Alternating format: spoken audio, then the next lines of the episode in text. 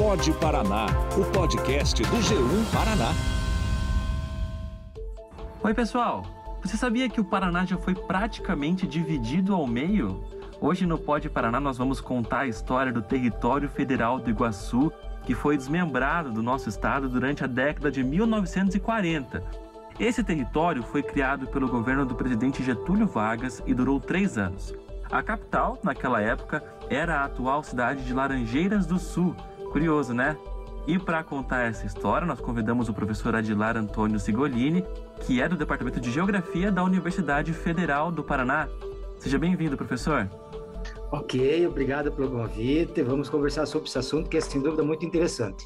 Professor, olha, eu confesso para o senhor que eu acho que eu faltei nessa aula na, na escola, sabe? Porque eu descobri recentemente essa história do território federal do Iguaçu e aí, conversando com alguns colegas, eu percebi que muita gente não sabe, né? Que realmente é uma coisa que é muito curiosa mesmo, né?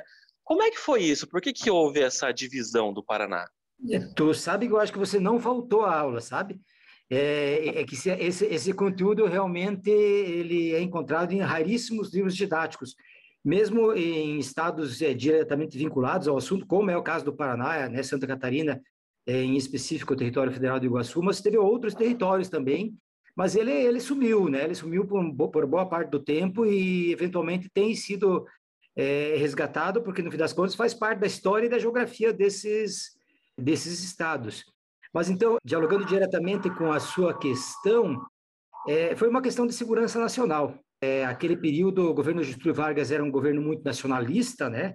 Em que você tinha o afloramento daquilo que a gente chama de patriotismo, e dentro dessa ideia pátria, é, aqueles pontos do território nacional que você tinha problemas de fronteiras com países vizinhos ou que eles identificavam quando, como sendo mais sensíveis, foram criados esses territórios que ficavam diretamente vinculados ao governo federal, né, que fazia a gestão desses espaços, né, nessa ideia de nacionalização também desses espaços.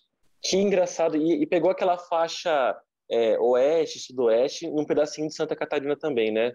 Aqui no Paraná, quais eram as cidades, mais ou menos? Foz, Cascavel, eu não vou, eu não vou conseguir te, te precisar quais eram todas as cidades. Basicamente o oeste do Paraná, né? É, que a, a, maior extensão era no Paraná, o território tinha aproximadamente 60 mil quilômetros quadrados, é, grande parte disso ou quase a totalidade do Paraná, com um pedacinho em, em, em, Santa Catarina, mas justamente dentro dessa, dessa, dessa concepção, né? Quer dizer, para o governo Getúlio Vargas, a gente pode fazer uma comparação, sabe? É, o corpo da pátria é como se fosse o nosso próprio corpo. E a fronteira é a nossa pele. Né? E, e se a pele está desprotegida, você tem muito maior possibilidade de pegar alguma doença, alguma infecção. Então, era encarado o outro, quer dizer, o sujeito está para além da fronteira, né, o estrangeiro, com essa doença que viria a contaminar o território. Então, nesses pontos específicos, então você teve essa, essa estratégia. E esse cuidado a mais aí, em termos de segurança nacional acabou dando algum resultado ali? Ele conseguiu mesmo proteger a fronteira ou não? Não, é, não, não. Eu, eu acho que a, a existência foi muito curta, né?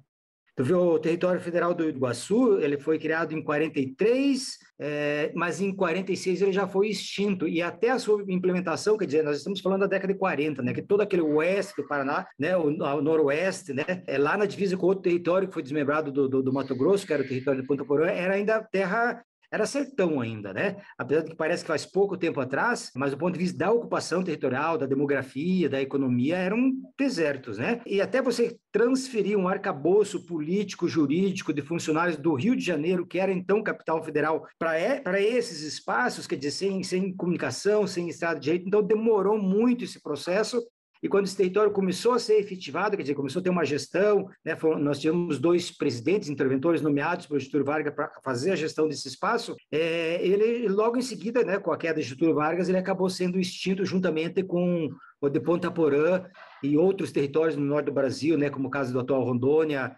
é, Amapá e Roraima, eles permaneceram como territórios e de, o Acre também, né, e depois uhum. foram transformados em estados mais tarde um pouco. É, foram cinco no total, né? De uma vez que foi criado, que foram criados, né? Nessa, é, leva. cinco territórios. Aqui no nosso a gente tinha, quer dizer, o Brasil sempre teve uma rivalidade muito forte com a Argentina. Mais recentemente isso tem diminuído um pouco, né? Eu acho que até bastante, né? Do ponto de vista geopolítico. Mas então você tem que imaginar naquela fronteira com a Argentina, com o Paraguai, que você tinha muito mais é, argentinos e paraguaios circulando naquela porção do espaço, Foz do Iguaçu, até aquela região do Cascavel, do que brasileiros propriamente, né? Então, justamente era essa era essa a questão. A mesma coisa para os territórios mais ao norte do Brasil. Legal. E, esse nessa região que hoje é boa parte do que nós conhecemos como Mato Grosso do Sul, que não existia ainda na época, também que é o território de Ponta Porã. E olha, agora a gente tem participação aqui no Pod Paraná. Seguinte, em 1944, o governo federal publicou um decreto determinando os limites dos territórios federais. Esse decreto também traz quais seriam as capitais desses territórios. No caso aqui da nossa região, foi escolhida a então cidade de Iguaçu, que ainda se escrevia com dois S, e hoje corresponde ao território de Laranjeiras do Sul. E o Pod Paraná foi atrás de saber como era a cidade naquela época. Por isso, nós conversamos com a Maria Avani Miller, que nasceu em Iguaçu. A família dela ajudou a fundar a cidade, tinha até um hotel. Ela contou como é que era a vida naquela época. Vamos ouvir. A cidade foi indo devagarinho, abrindo uma rua, abrindo outra, porque naquele tempo não tinha, assim, eram uns carreirão.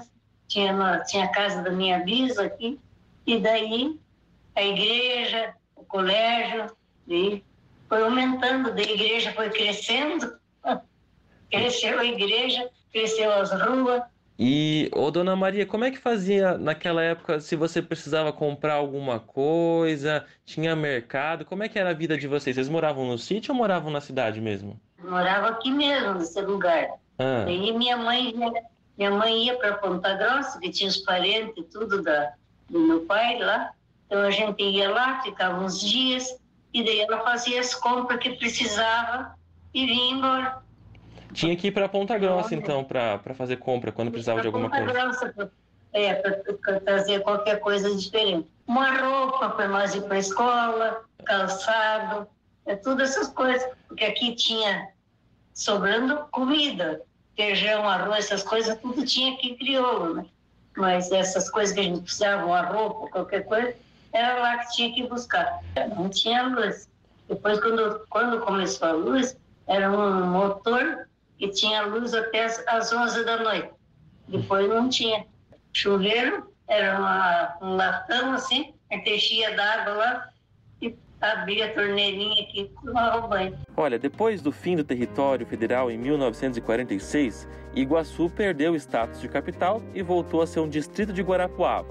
Poucos dias depois, lideranças da região conseguiram fazer com que o governo estadual transformasse o distrito em município. Já em 1947, Iguaçu passou a se chamar Laranjeiras do Sul, que é o nome da cidade até hoje. Legal, né? Eu queria agradecer a dona Maria Ivani, também o marido dela, o seu Rangel, que foi inclusive prefeito de Laranjeiras do Sul na década de 70. Ele chegou lá na cidade em 1961, hoje tem 90 anos e contou pra gente que ama muito a cidade. Abraço aí pros dois. Você está ouvindo o Pod Paraná, o podcast do G1 Paraná.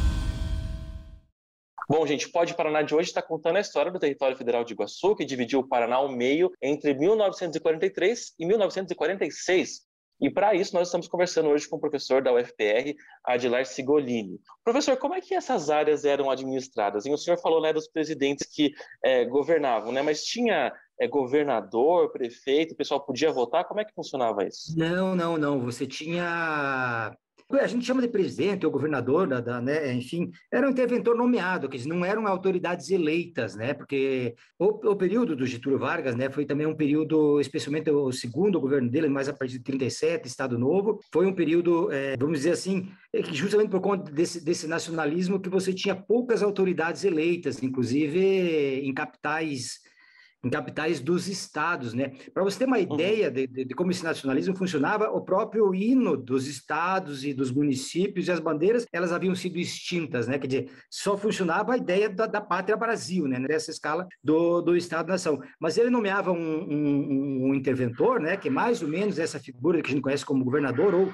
um, um, um, presidente de, um estado, como a gente já teve essa, essa, essa, figura, e esse, essa autoridade é que fazia a gestão, né? nomeava os funcionários né? e nomeava, enfim, prefeitos desse conjunto de, de, municípios que faziam parte desse território. Então, nesse período, nós não, não havíamos, assim, digamos, é, a democracia da forma como nós a conhecemos hoje, né? Então, era um, um regime um pouco diferenciado é, do, do tempo... Hoje em dia, né?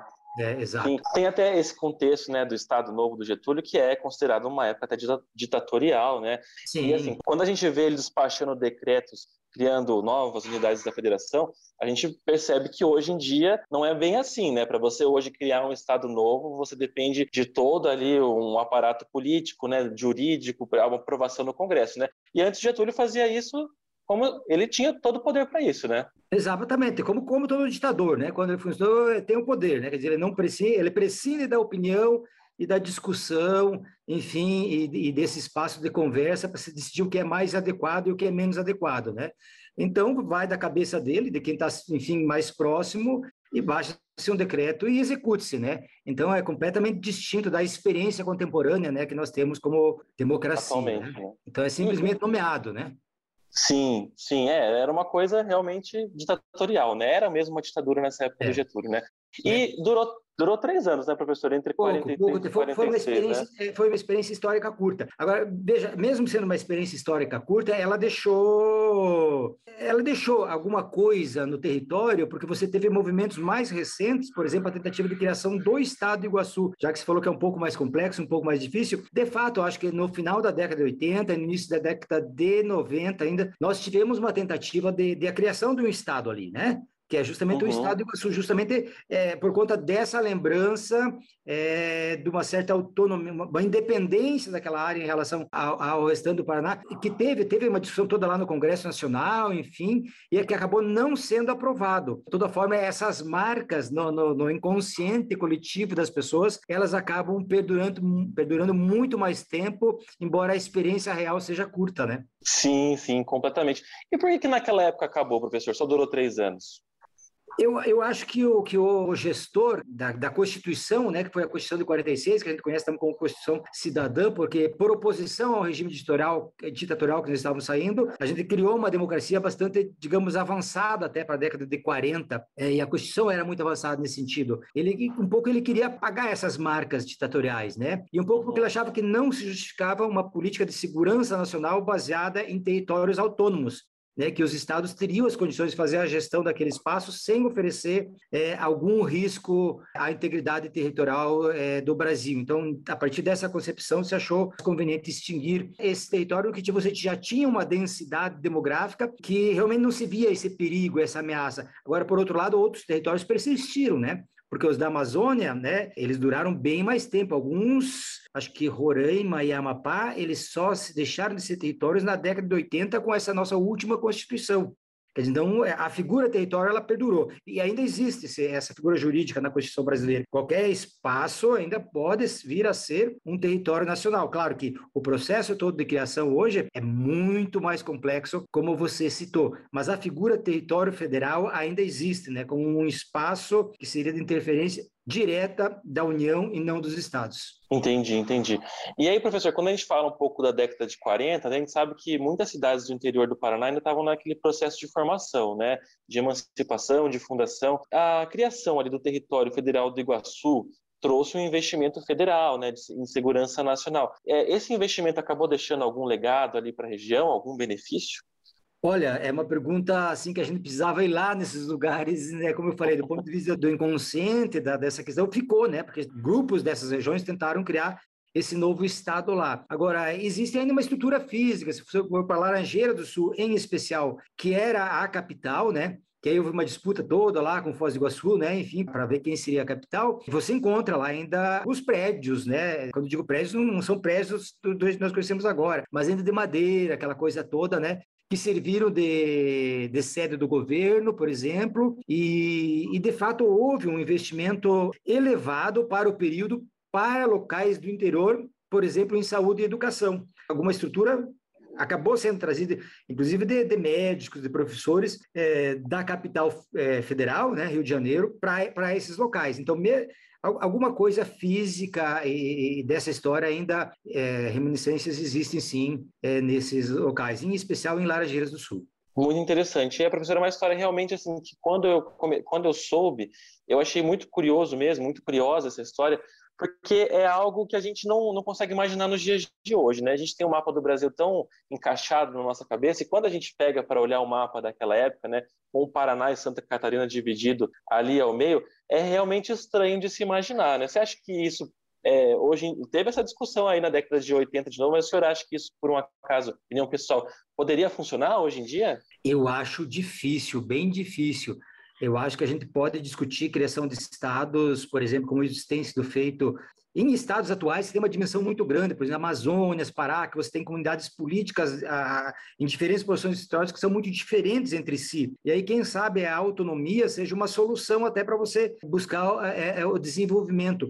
Mas essa região do Paraná ela está perfeitamente integrada ao que, é, ao que é o estado do Paraná hoje, né? Tanto do ponto de vista econômico quanto do ponto de vista político. Então, não se justifica, né? Um, a criação de um estado num lugar como, como esse, por exemplo. Eu acho que, do meu ponto de vista, nem, nem a, a população local, eu acho que abriria né, num, num, eventual plebiscito acabaria votando um não, né? Porque você né, fragmenta demais e acaba criando um espaço um pouco mais fragilizado. Então, creio que dificilmente passaria. Acho difícil. Muito bom, muito legal. Professor, obrigado mesmo pela participação aqui no Pode Paraná. A gente contou um pouquinho então da história do território federal do Iguaçu, né, que dividiu o nosso estado aí na década de 1940. agradeço muito o senhor ter aceitado esse convite e contado então um pouquinho mais da história desse período aqui do nosso estado. Eu é que agradeço. Estamos à disposição sempre que precisar. Muito legal. Bom, e para quem está ouvindo a gente, também dá para participar do Pódio Paraná, viu, gente? Mande a sua sugestão para o aplicativo Você na RPC. Baixe aí no seu celular, é de graça. Por lá você consegue conversar com a gente, acompanhar as notícias do G1 Paraná e também mandar a sua sugestão aqui para o nosso programa, tá? Obrigado pela companhia de hoje. A gente se vê aí numa próxima oportunidade aqui no Pode Paraná. Até mais! Este episódio foi produzido e apresentado por Wesley Bischoff. A edição é de Ana Krieger e a edição de áudio é de Richard Nakata. Na assistência de produtos digitais está Maria Colombo. A edição executiva é de Bibiana Dionísio. Na direção de jornalismo, Luciana Marangoni. Você ouviu o Pod Paraná, o podcast do G1 Paraná.